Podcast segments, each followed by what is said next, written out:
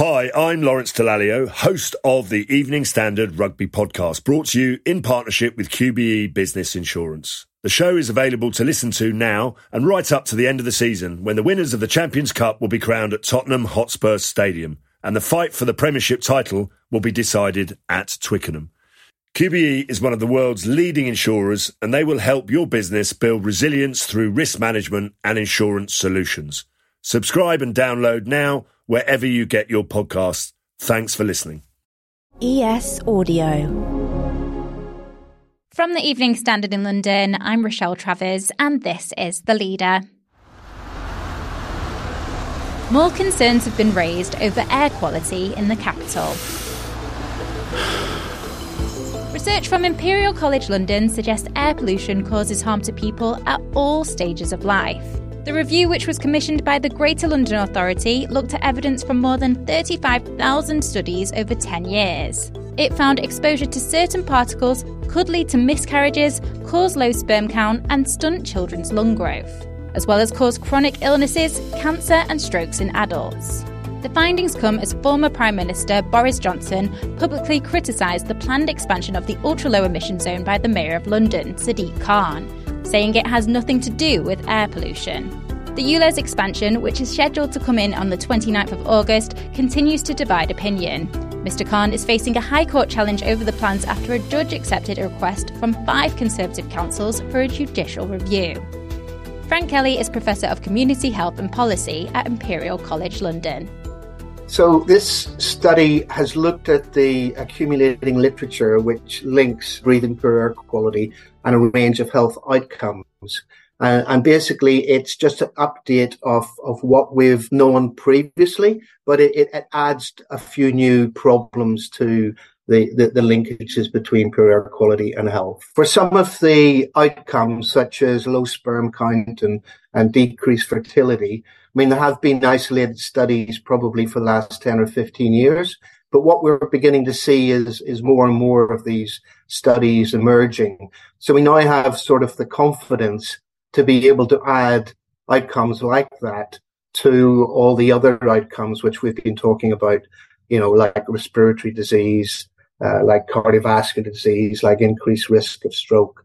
So these these other outcomes really have got sufficient, as it were, investigation behind them for us to be able to confident to say that there is a, a linkage between poor quality and these new outcomes. How were the links between air pollution and things such as low sperm count, miscarriages, and stunting children's lung growth established? Well, they came about in, in a range of uh, of ways. It may have started with with animal studies, which has been looking at specifically at, at, at, pathways. And then, of course, if there was an indication in a, an animal study or a cell study, then of course it's really important to see if that association can be found also in human studies. And so therefore, a lot of these studies, which we call sort of cohort studies, where we look at uh, a population in a particular area that's being exposed to a higher level of pollution than a, than a group of people in another area, then we look to see if there is a negative link between the, the quality of the air they're breathing and, and the health outcome. Do we know why it causes these issues exactly? Yes, we, we have a pretty good understanding of that. So obviously we're talking about pollutants which are present in the air we breathe. So they're entering our body generally through our lungs.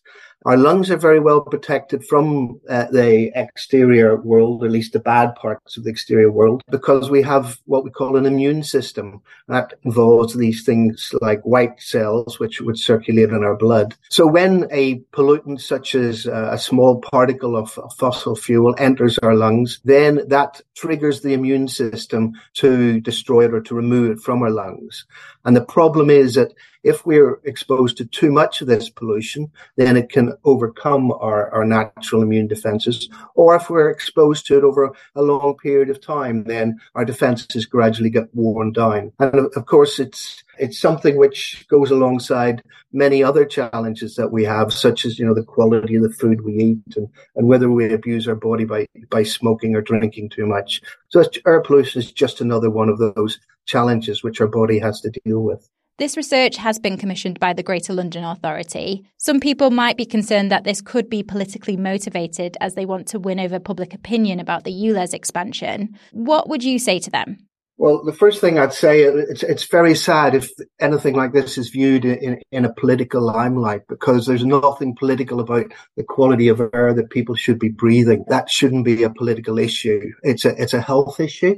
And the more that we can do to, to solve the, the pollution problem we have in our in our cities, then you know the better it will be for for the population health as a whole. We were requested by the GLA to pull together this information. They said that they wanted an update understanding of, of the extent of problems that poor quality uh, can have. Of course, for the introduction of the expanded ULEZ, then this would be, you know, useful ammunition for, the, I guess, the mayor to, to have it his, at his hand so that uh, when he's asked these questions, he can give the, the latest scientific advice and understanding on the issue. Let's go to the ads. Stay there to hear more from Professor Frank Kelly about how concerned we should all be about these findings.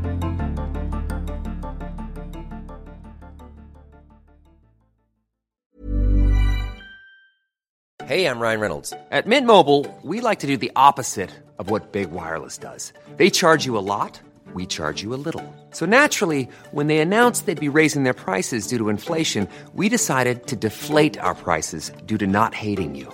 That's right. We're cutting the price of Mint Unlimited from $30 a month to just $15 a month. Give it a try at mintmobile.com slash switch. $45 upfront for three months plus taxes and fees. Promo for new customers for limited time. Unlimited more than 40 gigabytes per month. Slows. Full terms at mintmobile.com. Hi, I'm Lawrence Dallaglio, host of the Evening Standard Rugby Podcast, brought to you in partnership with QBE Business Insurance. The show is available to listen to now and right up to the end of the season when the winners of the Champions Cup will be crowned at Tottenham Hotspur Stadium and the fight for the Premiership title will be decided at Twickenham. QBE is one of the world's leading insurers and they will help your business build resilience through risk management and insurance solutions. Subscribe and download now wherever you get your podcasts. Thanks for listening. Welcome back. Still with me is Frank Kelly, Professor of Community Health and Policy at Imperial College London. Professor Kelly, how concerned should Londoners be about air pollution?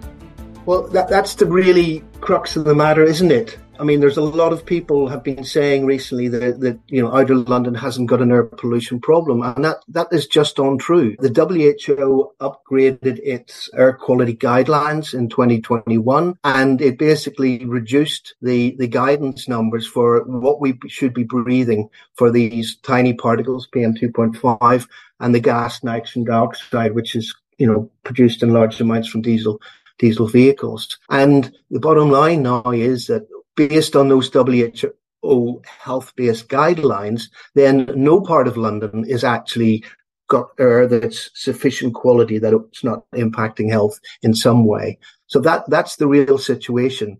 Everywhere across London has still got an air quality problem, and a lot of that pollution is coming from the transport sector. And I guess that's why the ULEZ is an important initiative. Air quality has gotten better in London, though, in recent years with more green initiatives and the introduction of ULEZ.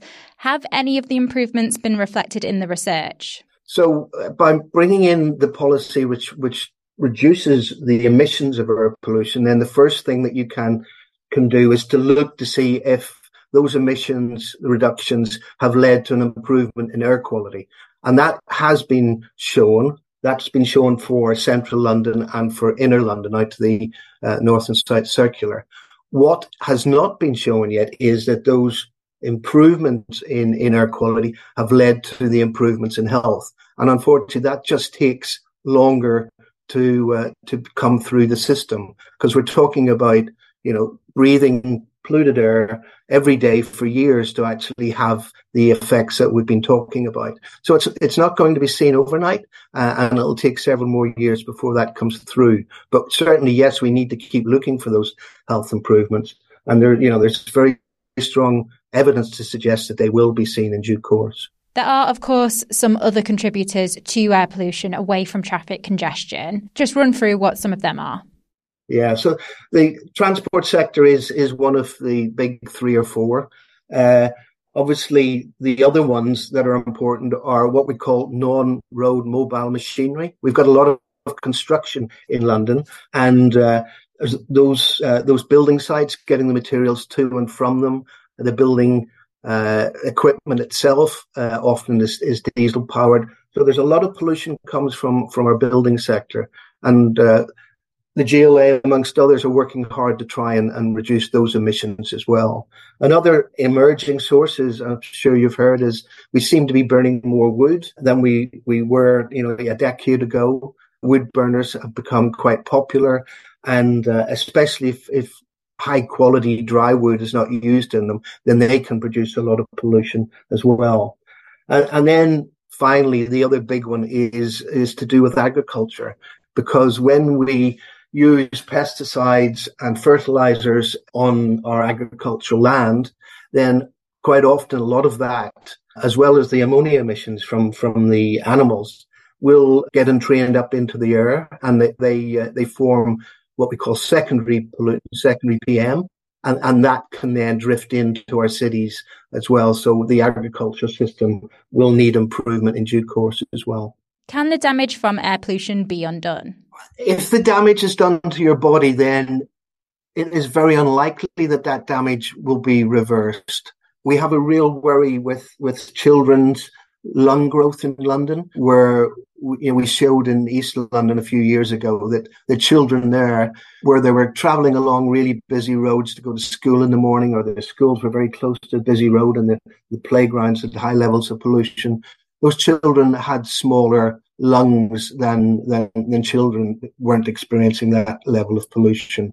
And the big problem there is, of course, when you you reach uh, the sort of age of 18, 19, then your your body is at its full full growth level. Your lungs won't grow anymore, and then around you're around 30, your lungs will start uh, decreasing in, in, volume again a little bit each year. So therefore, if those kids do reach the age of 18 with with a smaller lung capacity, then they're going to carry that burden with them through the rest of their lives. So that is the real real issue for the younger generation.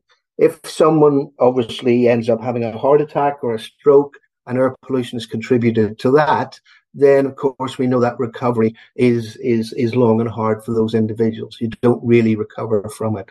So it's something that we re- really need to avoid in the first place or minimize in the first place, as opposed to hoping that, you know, life will get better if we do improve air quality down the line for those people who have been suffering it for decades. What do you think can be done to improve the situation? Well, even though we have things like the ULEZ being brought in to reduce traffic emissions, and we, we have the government saying that they won't allow the the, the selling of new uh, petrol or diesel cars from 2030, we're still going to have you know a massive vehicle fleet which uses diesel and petrol for the next two or three decades at least.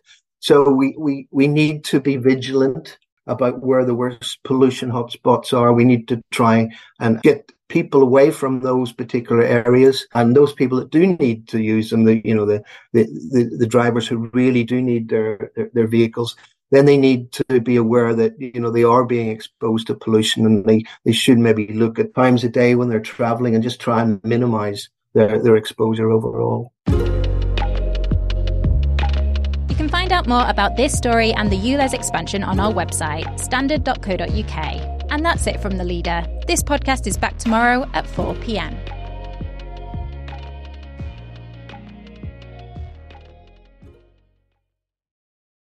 Hi, I'm Lawrence Dallaglio, host of the Evening Standard Rugby Podcast, brought to you in partnership with QBE Business Insurance. The show is available to listen to now and right up to the end of the season when the winners of the Champions Cup will be crowned at Tottenham Hotspur Stadium and the fight for the Premiership title will be decided at Twickenham. QBE is one of the world's leading insurers, and they will help your business build resilience through risk management and insurance solutions. Subscribe and download now wherever you get your podcasts. Thanks for listening.